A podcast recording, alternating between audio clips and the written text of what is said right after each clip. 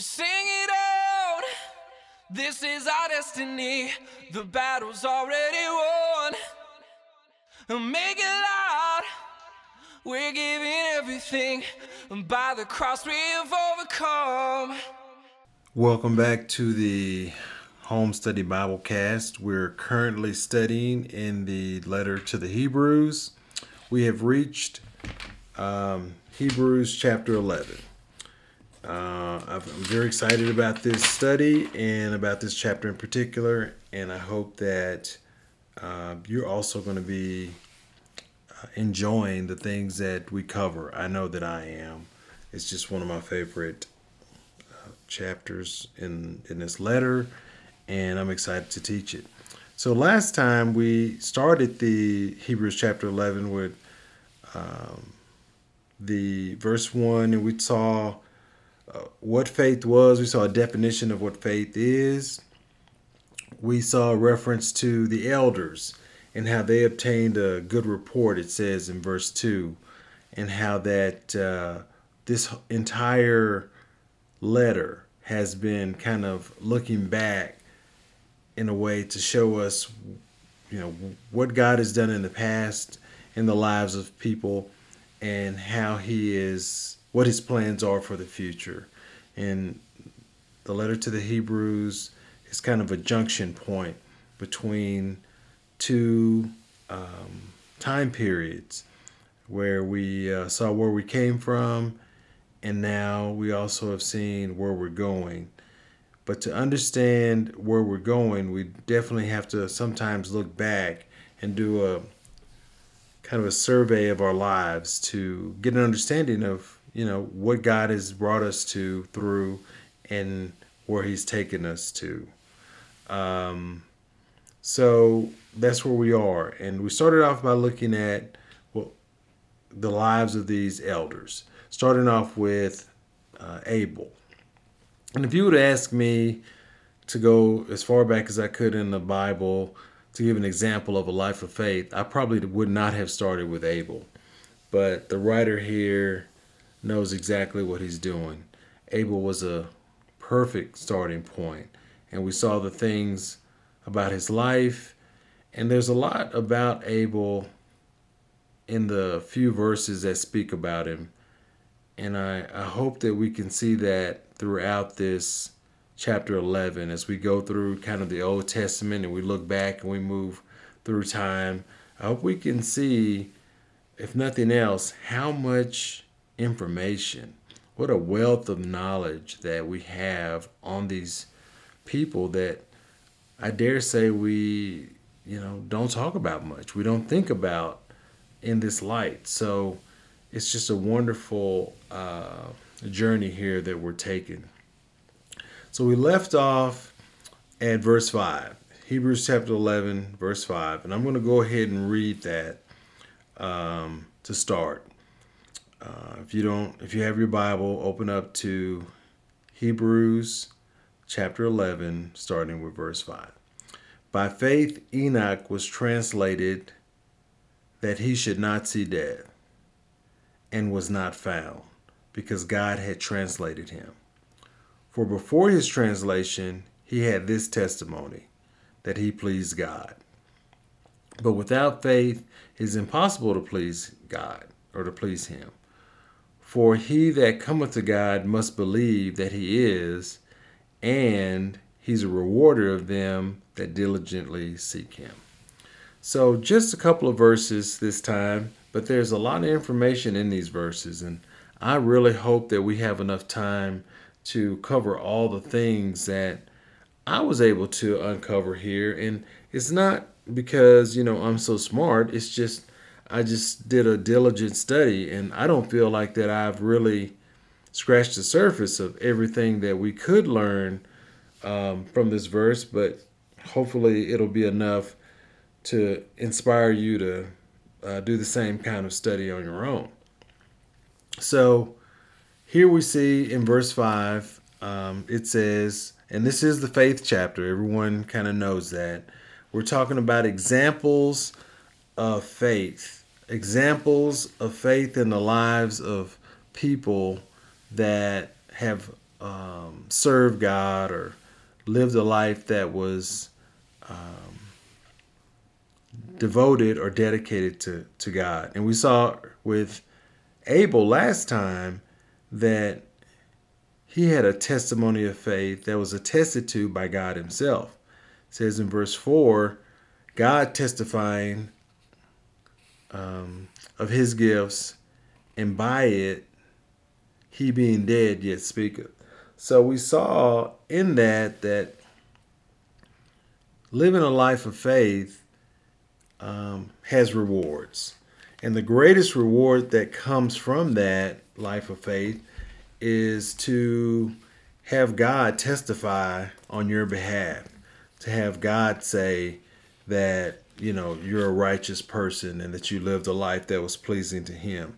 That's what we all should be striving for is to hear God say at the end of our journey, and we all have a journey, it's all, each journey has been mapped out already for each one of us. It's specific to us and um, it's special to us. God has made our journey unique to each individual believer, and we have a journey that's ours. There may be some characteristics that are similar. We know that there's some things that we all share in common that are part of this uh, life, this journey, this walk of faith, but there's definitely things that are specific to us, specific things that we must accomplish, that God is going to accomplish in us. Is better for me to say it that way. So we know that um, is a part of this walk, and we should all want to hear at the end of that walk, "Well done, thy good and faithful servant." That should be our objective. Um, so here we have these examples of men and women who have accomplished those things. They, God accomplished in them this faithful walk.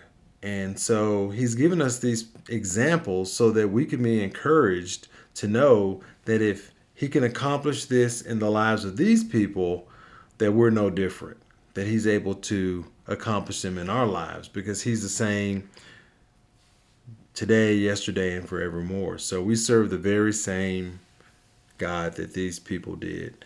And there's a lot of similarities in our walk and in our um, uh, journey that, that we have um, to bring us from, you know, saved, saved Christians during the church age to heaven. Because that, that's what we have. We have a heavenly calling. The difference between us and these people is that they had an earthly calling. They had earthly promises, uh, but ultimately, um, all of us are going to be brought together in Christ. So that's the only difference. The same God purposed in them what he has purposed in you and I if you're a believer. And you have to embrace that. So, how do I do that though? That's the big question. How do I live a life in the world that we live in today? How do I live a life that would please God? You know, that's that's a valid question. Well, the answer is found in Hebrews chapter 11. And hopefully in one of these examples or in multiple examples, you're going to see yourself. And you'll see how God has worked in your life in a similar fashion. So now we we started off with Abel, and now we're going to move to Enoch, which Enoch to me is a very interesting person. I just didn't feel like there was a lot of information in the Bible about Enoch for me to be able to really speak about Enoch. Um, there's uh, this passage, and there's a couple other uh, passages, including in Genesis, where he's briefly mentioned, and that's kind of it. So I thought, you know, I don't know a lot about Enoch, just like I didn't know a lot about Abel. And so it's just been a real blessing to to do this study and to learn these things about Enoch. So it says, by faith, Enoch. So we know that um, Enoch lived a life of faith. And so now it's going to, the, the Bible here, the scripture here is going to tell us what characterized Enoch's life that where you could see that he lived by faith. And it just starts off by faith, Enoch. So before we get into the verse, let's look and see what I was able to dig up, the information I was able to find out about Enoch. And we're just going to stick to facts. Now, there's going to be some, you know, supposition on my part, but mostly these are just facts. And I'm using those facts to draw some conclusions. That's just normal logic. You you look at all the facts and you're able to draw a few conclusions from those facts. And the things that are facts, I will state as facts. The things that are kind of my uh, conclusions drawn from that, I will point that out as well so there's no confusion there. Um, so, what are some facts about Enoch? Well, Enoch, we know, was in the godly line. God preserved um, a line of people um, that you know we know as the godly line, the line that would lead to the Lord Jesus, the line of people, the generations that would lead to the nation Israel. And Enoch was one, was part of that line. So it was Adam to Abel, right? There was Cain and Abel, but the, the, the blessing or the godly line didn't go through Cain, it went through Abel. Well, Abel, we know from the last lesson, was killed. So the scripture says that God gave Adam and Eve another son by the name of Seth. And through Seth, the godly line continued. And if you look through scripture, it's an interesting study to study this godly line because you'll see several attempts by Satan to stop the godly line. The most notable, I think, is when the Lord Jesus was born and Herod ordered all the children up to a certain age to be killed once he was notified by the wise men that a baby was to be born and that that baby was going to be the king of the Jews. So he immediately ordered that um, all these children uh, be killed. But Jesus was saved or preserved by um, his family taking him into Egypt.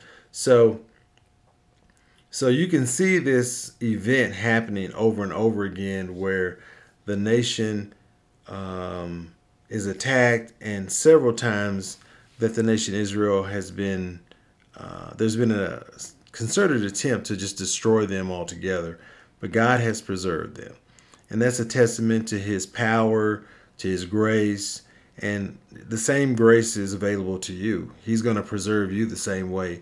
Even though uh, people may attack you, situations may seem overwhelming, they can't overwhelm you because God, uh, if God be for you, who can be against you?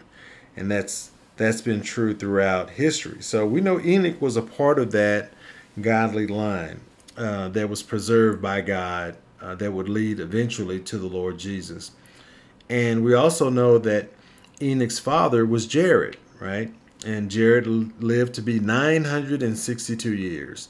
Now, when you look back to this, what's called the antediluvian period, the pre flood period, there's a lot of things I believe, and I'm, I'm making a distinction between what the scripture is saying and what I, my personal uh, kind of uh, conclusions that I draw from it.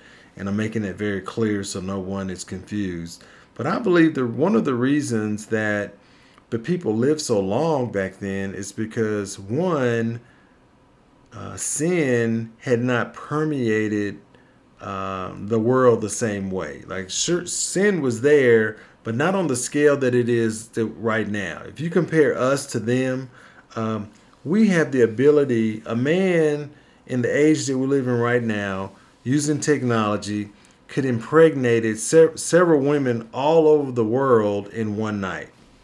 It's possible, right? That it wasn't possible to do things like that back then. So we have technology that helps us to perpetuate sin and sinful activity. And yeah, technology is great. I mean, I'm using technology right now to record this lesson. So I'm not saying that technology is evil, but I'm saying that we have the capacity to do more evil using technology, right? We have that now. And back then, they just didn't have that kind of uh, capacity, uh, technological advancement to be able to do that. So that's one of the reasons I think that sin had not um, had the effect like it has today. And also, you think about it, back then they they ate, uh, they all had a vegetarian diet. We know that. And so, having a vegetarian diet is definitely going to help prolong your life. Uh, it's a healthier diet. It's more conducive to your your system. Um, there's a lot of things associated with the eating of animals that uh, are negative. You know, there's things that go on inside of an animal's body that's translated to us, and it's just it's not a it's not necessarily a good thing. So they they lived on a plant based uh, diet, and also another theory that I have is that um, they had the tree of life, right? The tree of life life was in the garden. Uh, God told Adam and Eve he kicked them out of the garden and he protected the way because he did not want anybody to eat of the fruit of uh, the tree of life because then they would live forever in sin, which would be a horrible existence. So, um, so he kept them from that. So if there's a tree that existed at that time that could give you eternal life, I I tend to believe there's probably plant life in this kind of prehistoric period that would also have those kind of benefits. Not necessarily to give you eternal life, but definitely uh, medicinal benefits to protect you from disease and to just help preserve the function of your body. So that's kind of my theory as to why they were able to live so long. Ultimately, it's God's will that they live that long. That's the bottom line. If I mean, I don't have to understand or know the reasons. All I have to do is know that it's true that they lived that long. So Jared was Enoch's father, and he lived to be 962 years. Now Enoch was born to Jared when Jared was age 162. The Bible says. So you think about uh, uh, Jared was in the godly line he would have been uh, very versed in those things that are associated with God and the truths that God uh, wanted man to know. We know that God interacted with man directly. He talked to uh, Abel, he talked to Adam, he talked to Eve, he talked to Cain. So there's no reason for us to uh, believe that he didn't talk to uh, Jared the same way. If Jared was in the godly line, he's only godly because God set him apart to be godly and to to to make him that. So the way that's done is through interaction with God and knowledge of God. So they had the the traditions that were passed on from one godly man to another and uh, you also had God substantiating those truths as he would interact in the lives of these people. And uh, and so I, I tend to believe that uh, Jared, after 162 years of life, would have had a very substantial knowledge of God to pass on um, to Enoch. But there's something that's uh, very interesting um, that um, Jared, to- his total life that he lived was 800 years. So he had 800 years to minister to Enoch, right? 800 years to minister to Enoch. That's that's a long time to have someone to minister to you, someone godly to be able to lead and guide you in the truth.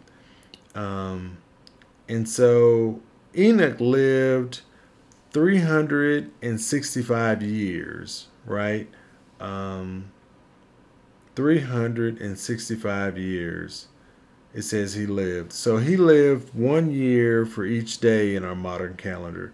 365. That's just, I mean, 900 years, 800. These are all like very difficult uh, for us to even fathom because we just we don't live very long. We live we're here a good 70, 80 years and we're gone. So, but but you have to take in consideration the times they live in and how that would have, what kind of effect that would have had on uh, the ministry that they received from their parents. And uh, it just reminds us of how important those of us who are parents it's so important for us to be available and to minister to our children. Uh, if you don't have any other people to witness to you have your family your your children if you're uh, parents. And it's so important that you don't um, uh, ignore or allow for that special uh, ministry and bond to to be um, you know, ignored. Uh, God gave you those children purposely. And there's something that you have that they need that they can't get anywhere else. And we see that Jared uh, was a faithful man to minister to uh, to Enoch, and it led to Enoch uh, being the man that that he became. So um, it says that Enoch walked with God. That was his testimony or the description of him. So we can use that as a fact. We know that Enoch was known as a man who walked with God. Um, that the, the description of walking with God during that time, I think, was not the norm. And it, it only takes a cursory study of um, of Genesis to see that the characteristic of mankind was that they did evil continually. God said that, you know, man only pursued evil continually. So for someone to walk with God, they would stand out. We saw that with Abel, how that, you know, Abel stood out. Abel was a stark contrast to Cain. And Abel had a ministry to Cain, a very substantial one, one that even led to his death but he took a stand for God. And I tend to believe that uh, God's interaction with man has been consistent, and that these men that he has uh, set aside to be a witness to him, they also took a stand. And Enoch would have been one of those people because he, it says that he walked with God. And that's a stark contrast to uh, what I think was going on during that time, which was men not walking with God. Uh, men it says that men were started to take multiple wives. We saw that with Lamech. That's in the, um, the first part of Genesis, right after the uh, account of Cain. And people they started taking multiple wives, and men. It says they even started marrying indiscriminately the sons of God with the daughters of men. So you had these sons of God, which is you know not some strange mystical beings uh, the sons of God were the godly line, those people that were set aside by God to be uh, His people and to to uh, perpetuate the godly line. Well, they started to stray away from the truths that were instilled upon them by these godly men like Jared uh, and Enoch, and they started kind of doing whatever they wanted to do, right? And so it says, hey, you know, these women over here you know they look good. And no they don't believe like we believe. And yeah they're involved with a, uh, some some strange things but you know what? We're going to take them because you know that's what we want to do. And that's what men started doing. Every imagination of their heart was evil. And so they they started marrying indiscriminately. And you know we can see a lot of that going on in the age we have today. Um, and God was becoming less of a priority as people's knowledge and skills increased. You know, as people became more uh, technologically advanced, um, they started setting aside the truths of God uh, and and focusing on those those advanced skills and the things that they could use to you know make them wealthy and uh, grow and and uh, make their lives better. You might say. And that's the same thing we see today. You know, we have that same issue with technology where technology tends to take us away from God rather than to bring us closer to Him. Um, so uh, Abel's death was definitely an attack on the godly line, but Seth, after he was born, his birth was uh, the the godly line being reestablished, and Enoch came from this godly line. So these are we right now we're talking about the facts about Enoch, and and that that's a fact. Uh, another fact: Enoch was the father of Methuselah. Like many of us know the Methuselah. Like before I really knew anything about the Bible, I had heard the term "he or she is old as Methuselah." Had no idea what that meant, but repeated it because I heard it uh, said to me when I was little. Uh, now, of course, I know Methuselah was the uh, son of Enoch. And Methuselah was a very significant person. Um, Enoch was 65 years old when Methuselah was born. And the Bible says that Methuselah's birth marks the beginning of of Enoch's relationship with God. Now, Jared may have had a witness and a testimony to Enoch uh, for uh, over 800 years, but it says it wasn't until the birth of Methuselah, Enoch's son, that he started to walk with God. I think that's very substantial and something we need to kind of look at uh, a little more closely. Uh, we can only hypothesize why this birth was significant to Enoch, but we do know that there's some facts around Methuselah that will help us to maybe piece together why Methuselah's birth had such a profound effect on Enoch.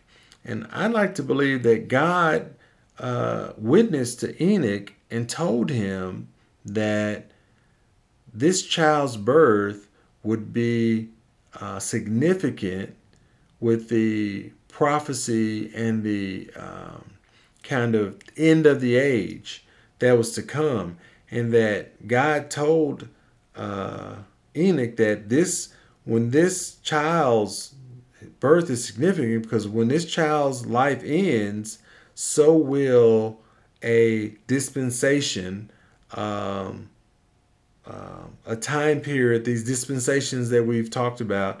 A dispensation is linked to the death of Methuselah. So I think that's that's how God's initiated this uh, witness and this testimony to uh, Enoch. And Enoch responded positively to that information because in Methuselah's lifetime, God will fulfill the judgment of the antediluvian age.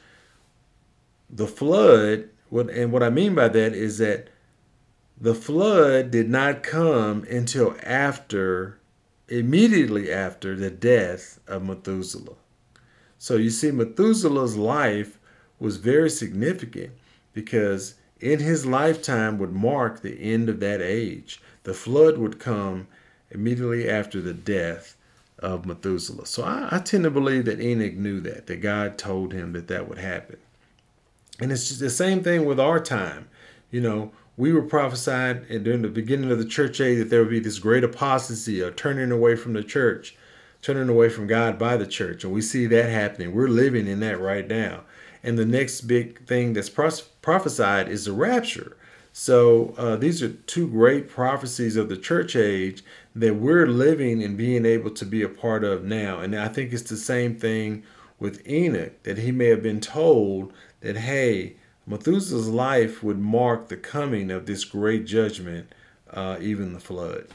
Um, so I think that's the significance to why it says that Enoch started walking with God upon the birth of Methuselah.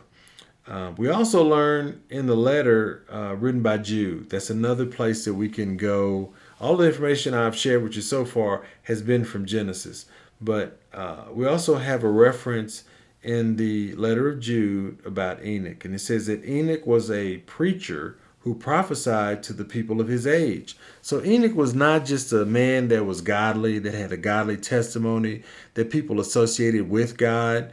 Uh, Enoch was not just a quiet man that lived his life and people were like, oh, yeah, he's a godly man.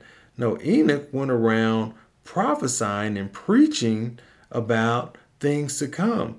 And I think that it's safe to say that um, not only did God tell him about, you know, the significance of Methuselah's life, but also other prophecies that were were to come. Like I believe that uh, that Enoch was looking forward to the coming of Christ, and we can see that um, from the letter of Jude and the things that he prophesied about. That he he saw far beyond uh, Methuselah's life and well into uh, facts that are revealed to us in the book of Revelation. Like he he prophesied about these things way back before the flood. So none of this stuff is new. You know, there's a lot of information that we think that we have figured out from the study of Daniel and other uh, apocryphal books that we've pieced together. They were like, okay, now we understand we have this knowledge. And in Daniel, it says that knowledge will increase during the latter days.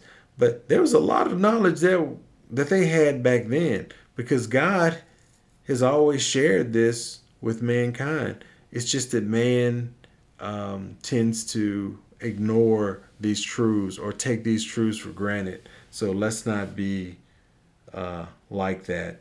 So uh, it says, so we know that Jude, and from Jude, that Enoch was a preacher who prophesied to the people of his age.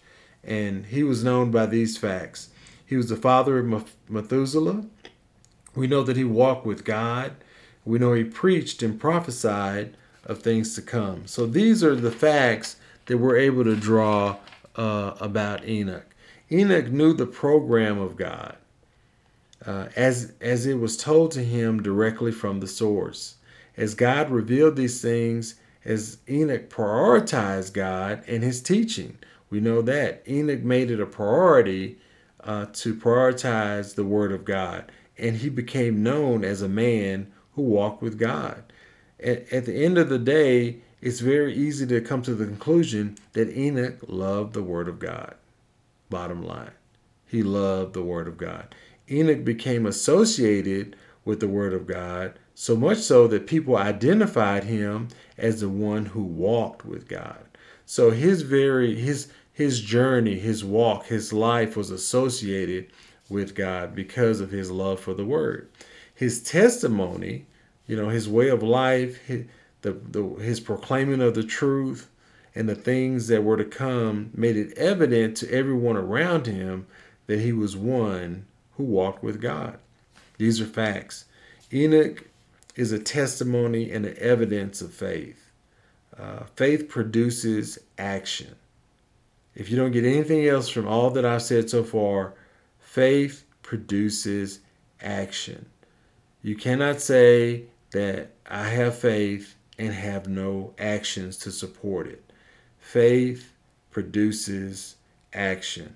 And those actions are actions of faith that testify and witness to to who God is and glorifies God. That's what faith does. That's the only thing faith is able to do, and that's the purpose of faith. Uh, the faith in Enoch's life is seen in how he reflected the righteousness of God, because that's what he did. His walk was a reflection of God's righteousness. Uh, no one questioned the faith of Enoch. You know, Enoch's life was a faith walk. Enoch had a progression, a daily progression in a direction that made him a stranger to the earth and a citizen of paradise. So that's that's kind of the what happened. He he became less and less like the world and the people that he was around and more and more like God and the things associated with God. So um, that is uh, the key to understanding kind of what it was that led to Enoch's being associated with uh, the facts of that I just stated, and the chief fact being that he he walked with God. And just so that there's no confusion, uh, i have quoted a lot of things from uh, Genesis, and it's just you know a lot of these things I feel should be common knowledge. If they're not, then you can uh, go back to start in chapter four and read on, and you'll you'll see that all the things that I've shared with you about Enoch are are recorded there, and also in the uh, epistle of Jude, just so that there's no uh, misunderstanding as to where I'm drawing this uh, knowledge from. Um, let's see here. In verse 14, it says, And Enoch also, the seventh from Adam, prophesied of these, saying, Behold, the Lord cometh with 10,000 of his saints. So that is a direct correlation to the prophecy that's given in the book of Revelation that when the Lord returns during his second advent, that he's going to come with his saints.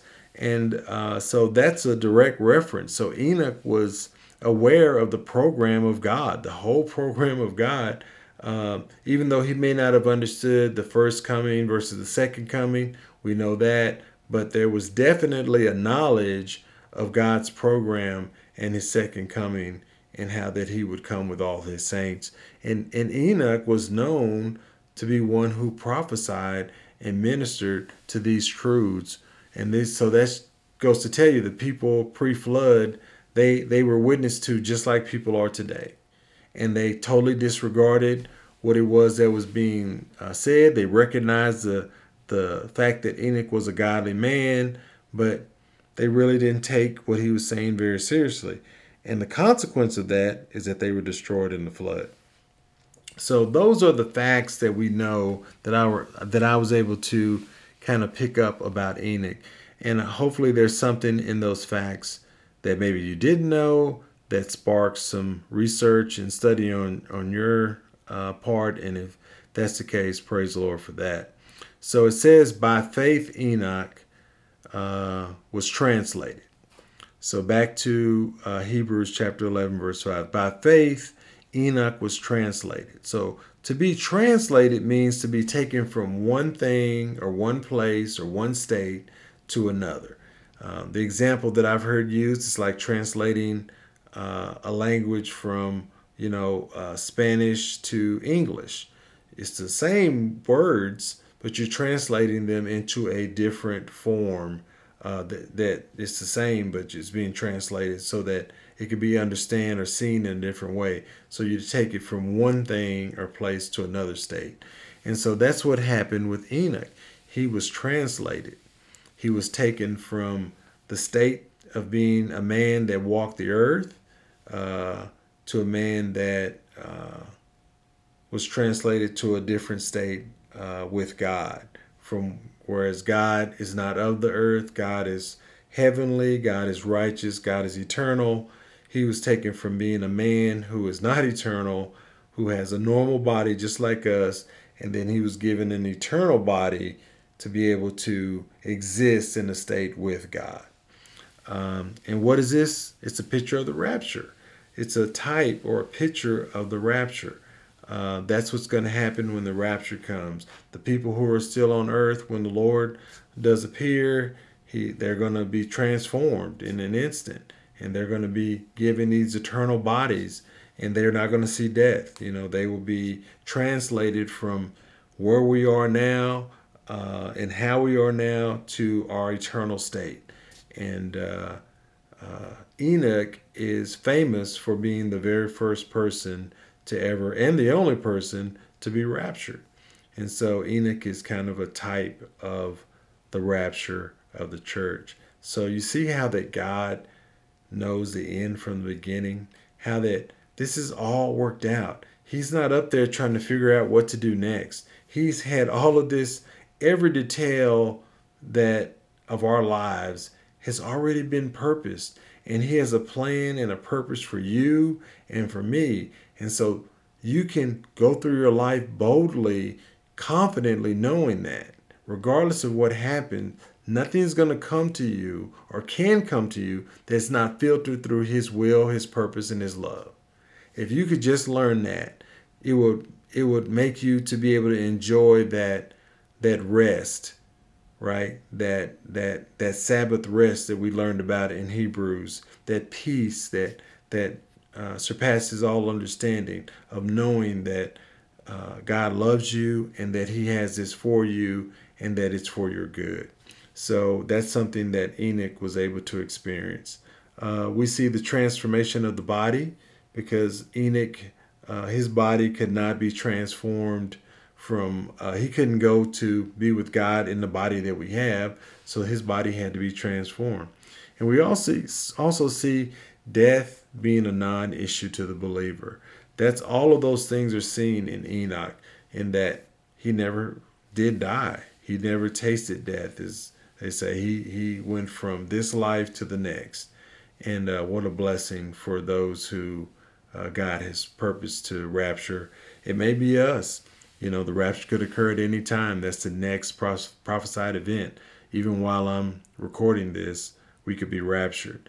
Um, keep that in mind, and it will cause you to live your life in a way that if the rapture occurred, you would be prepared and you would love his appearing. There's a crown for that, for those who love his appearing. And so, um, you know, that should be our daily focus. When we wake up and we start our day, we should be thinking this might be the day he may come for us today. And it should make us excited. And we'd live in a way like Enoch did.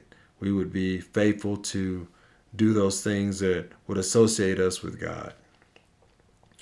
Um, so we all we see that here that Enoch was translated so that he wouldn't see death.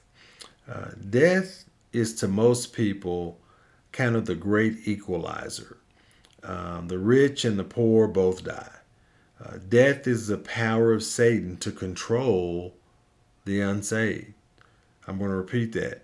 Death is the power of Satan to control the unsaved. The fear of death causes people to do strange things.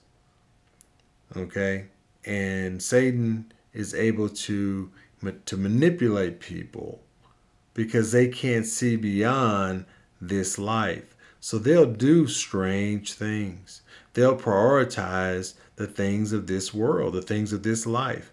Uh, they will seek to please the people of this world. And they leave God out because um, they're afraid of death and they are unbelievers. So uh, we I've seen that we've seen that uh, many times, and it's getting to be more and more evident. Believers, on the other hand, have no reason to fear death. That is the great victory that we have in common with Enoch here is that in Christ, death has been made a non issue, right? Death no longer hangs over our head. We, we don't have to fear death because God has taken away the sting of death, right? In that He has placed, the Father has placed us in Christ. So we are safe. You know, for us, it's like going to sleep. That's what it says. People those in in uh, um, in the scripture it says that uh, the people those christians who have died in christ they're they're asleep they're asleep and that when the rapture comes they're going to be married uh, their spirit is going to be married with their uh, body is everybody's going to be called up and uh, their spirit and their body are going to be married together and they're going to have an eternal body and forever be with the lord so there's no sting of death for us because of the Lord Jesus. Uh, he died for us. Now we can live without fear. We don't have to be afraid of death. We can face life knowing that whatever comes our way, it comes through Him. It's filtered through His love.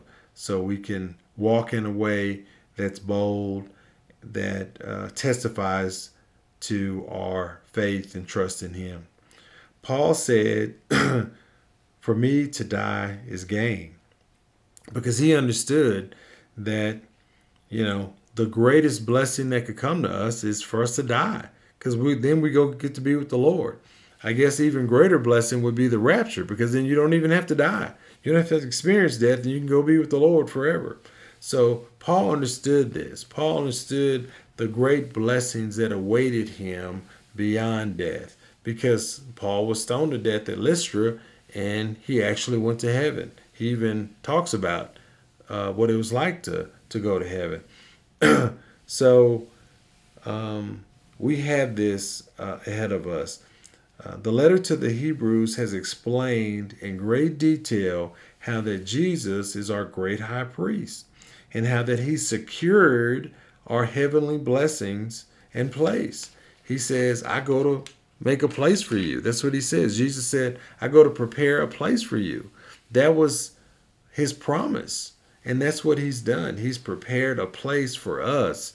And that place is the New Jerusalem. And that's where the church will uh, spend eternity. And the blessings that await us there are beyond my ability to describe. You know, I, I'll just tell you, I have limits.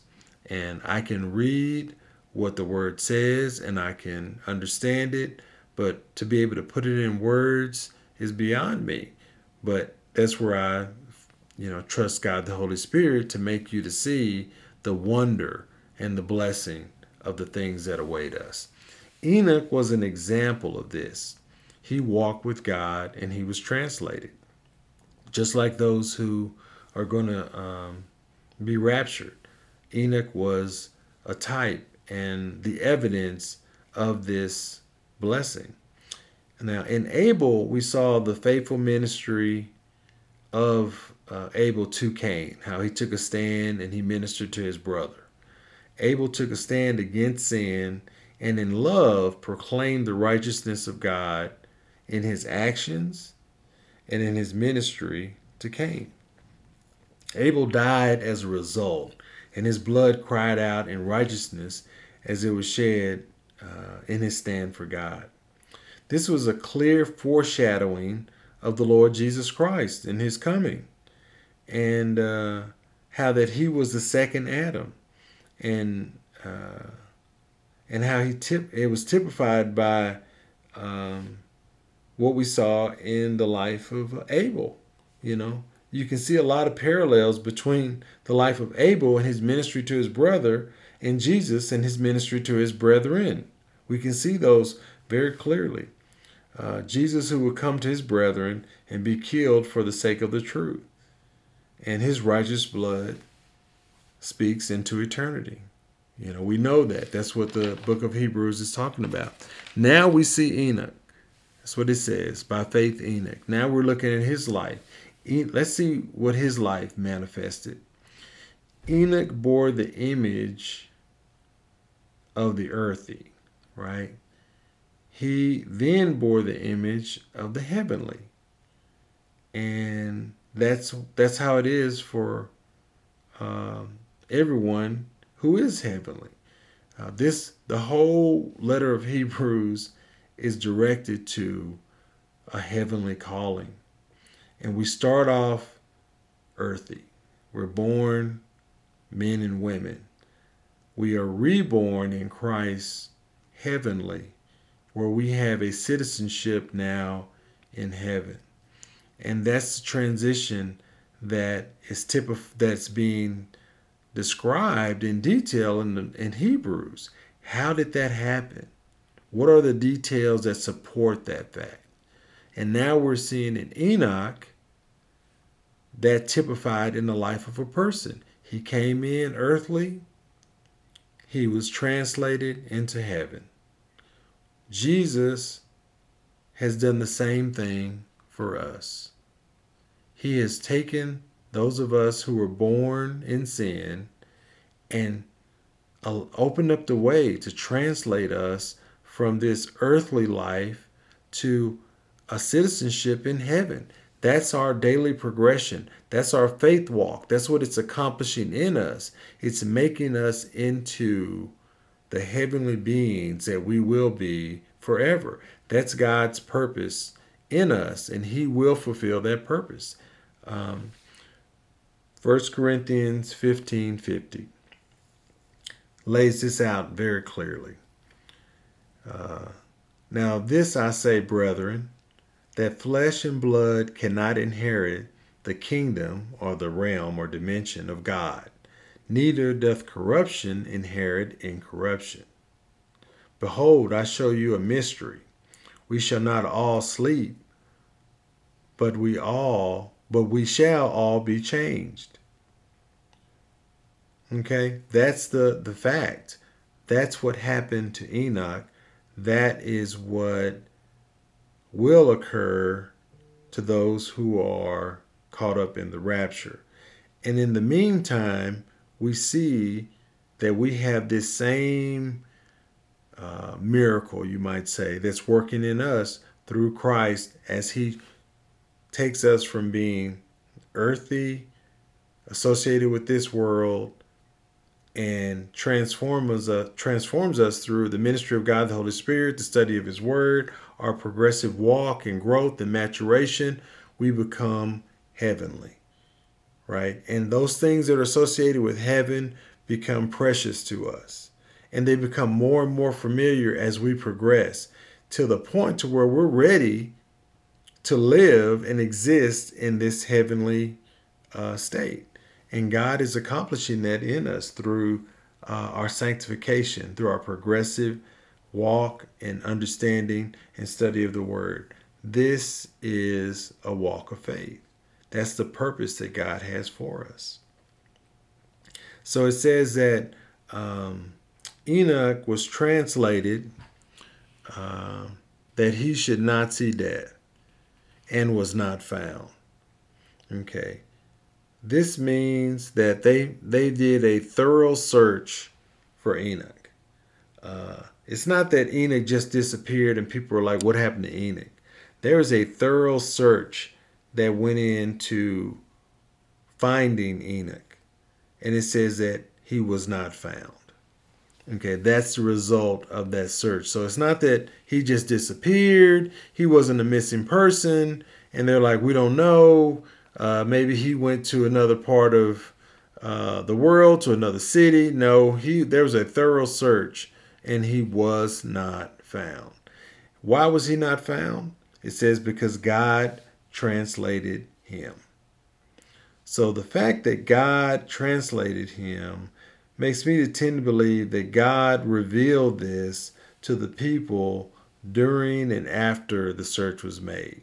This is not a conclusion that the people came to on their own. Uh, God made it known that you know Enoch was taken away, that he was he took him to be with him, and this is something that everybody understood. Um, before his translation, he had a testimony that he pleased God, and uh, that's something that that we see uh, in the next part of the verse. It says because God had translated him. For before his translation, he had he had this testimony. This was the testimony that Enoch had that he pleased God. So I can't imagine any goal that you could have in your life that that could be higher or more important than this. This should be like I stated at the beginning, the goal and the purpose of each one of us is to please God. And the only way you can do that is through faith.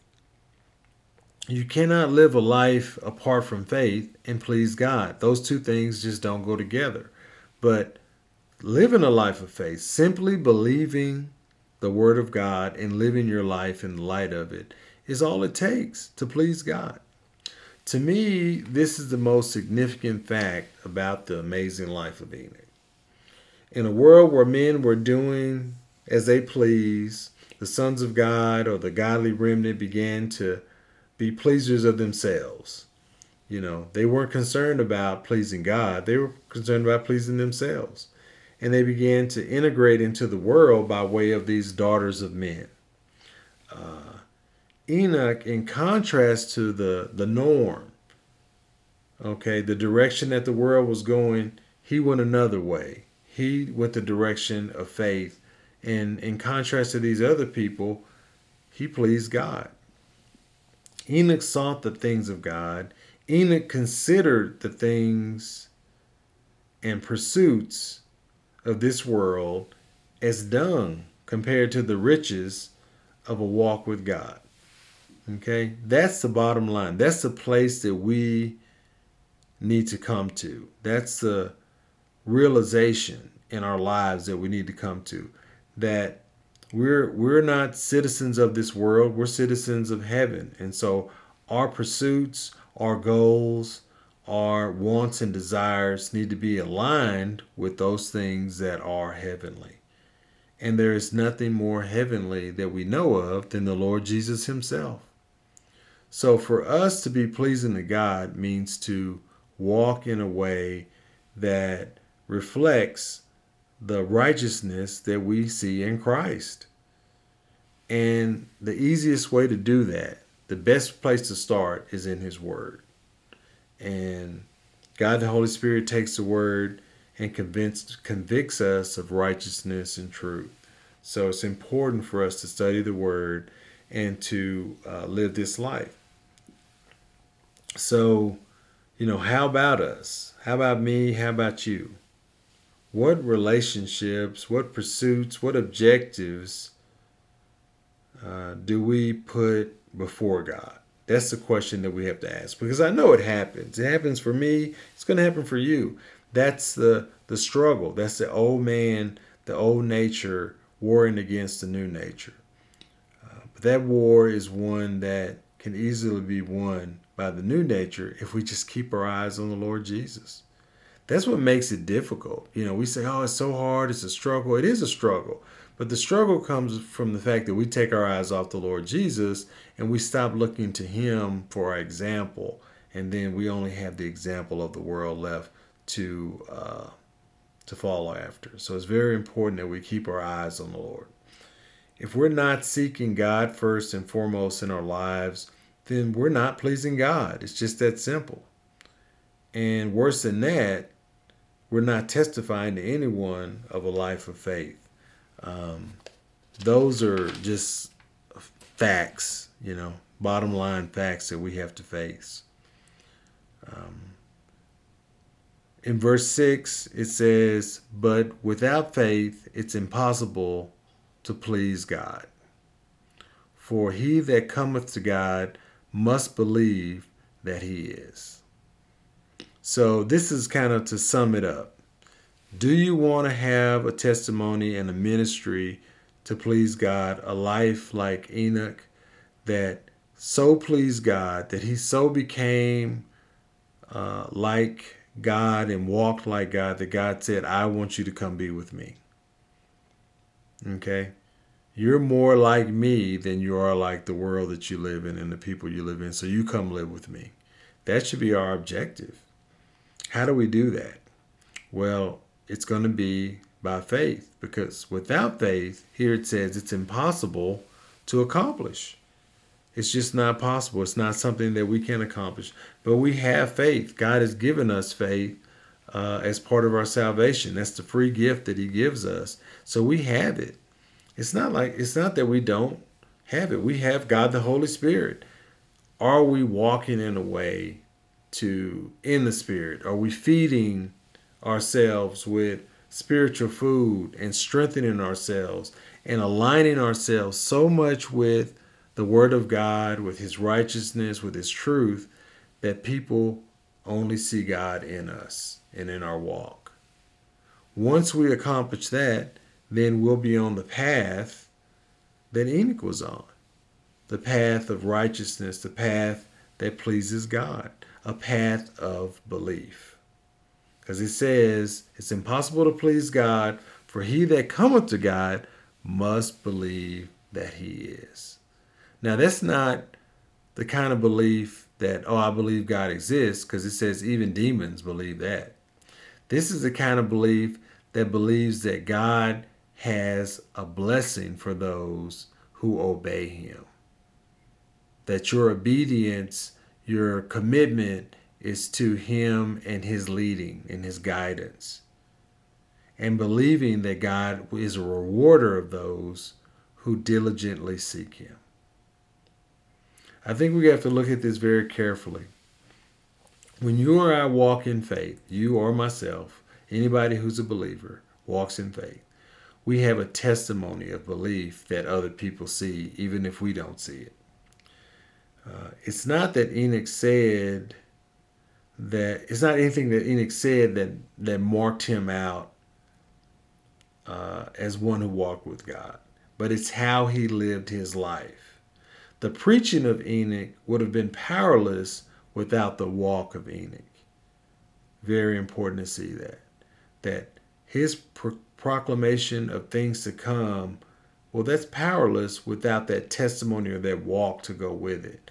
First, they associated him with God, then they listened to what it was he had to say. That's how that works. Enoch's walk was evidence of his belief, and the power of this was, I believe, his love of God. That gave him the power. The power in his walk was the love that he had for God and the way that that love was manifested through him, through his life, and how other people saw that.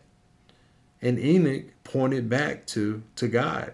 He always, when people said, Enoch, you know, you really are a good guy. He, he said, No, I'm not a good guy. That's God in me. That's what you're seeing is the work that God is doing in me, making me into that that that you're that witness and that testimony. And he point always pointed it back to God to the point to where God was like, "Yeah, you're more like me than you are like the people of this world." Enoch loved God, and it was clear because of the place and the priority that he gave to God in his life. I think that's what we need to take from this, if nothing else. Enoch so loved God and grew in that love and that grace that God took him. Enoch so pleased God. So this, I heard this uh, put. I heard it put this one way that I think was really good. Um, there's a story about the little girl who went to church, and uh, the mom said, "Well, what did you learn in church today?" The little girl said, "Well, we learned about Enoch." The mom, she's a good mother, so she says, "Well, tell me about Enoch. What did you learn?" She said, Well, Enoch walked with God. And so uh, the mom, Well, what does that mean? Well, what that means is that uh, every day God would come and he would have take a walk with Enoch. And they would talk and they'd spend time together. And then, you know, it'd get late. And so then Enoch would say, Okay, it's time for me to go home. I'll see you tomorrow. Then the next day, he did the same thing and again and again. And each time they walked together, they go a little further each time. And it got to the point that Enoch had walked so far with God at one point, God said, Well, Enoch, I know it's late, but you're closer to my home than yours, so you come on and go with me. And that just really sums up to me what a walk of faith is with God. It's that you get so far down the road with God and you're you develop that intimate relationship and that closeness with Him to the point that, yeah, it's time for you to come home and be with me. That's the purpose that God has for each one of us uh, who are believers. And it says that we have to believe that He is and that He's a rewarder of them that diligently seek Him. And how do you diligently seek God? Well, you do that through the study of His Word. Uh, Enoch is proof that God rewards those who did diligently seek Him. The study of the Word is work, but for me, it's uh, so full of treasures and blessings and rewards uh, to me in my life that it's more than worth it. And I know that you've also found that to be true, or you wouldn't be listening right now. God rewards faith now and in the future. The progress of faith is a walk that helps us stand when we need to stand, and a stand that is seen in our walk. I'm going to repeat that. The progress of faith is a walk that helps us to stand when we need to stand, and a stand that is seen in our walk. The greatest reward to a life of faith is to please God. Uh, I see so much in my life of seeking my own pleasure, the things that, that I want. Um, that the thought of being able to please God in Christ is very exciting to me. And it's a joy uh, when it happens that I can't express in words. And so, you know, I want to be like Enoch in pleasing God, and I want to walk with Him that way because there's blessing associated with it. Only by His grace can I believe. Uh, only by His power can I walk and make a stand and only by His Spirit can I please Him. It's just that simple. Uh, let's all of us be like Enoch and walk with God every minute. Uh, he's worthy of our love. He's worthy of our devotion. He's proven that in his great sacrifice on our behalf to deliver and redeem us. So let's walk in a way that reflects our love and our appreciation for his grace you know. The his reward is his presence in our life. That's the reward that we need to be seeking is his presence in our life. Anything beyond that is just extra. Uh, let's close father thank you so much for your word thank you for the letter to the hebrews and thank you for enoch thank you for all that you did in his life and the testimony uh, the witness and the ministry of uh, Jared and uh, how that Enoch must have witnessed and ministered to Methuselah, and how that continued all the way down to Noah. And the, the great witness and testimony that these men had to the age that they lived in. May you make us to also have a witness and a testimony that's pleasing to you. And uh, we look forward to the day when we hear, by your grace, well done. It's in Jesus' name we pray. Amen.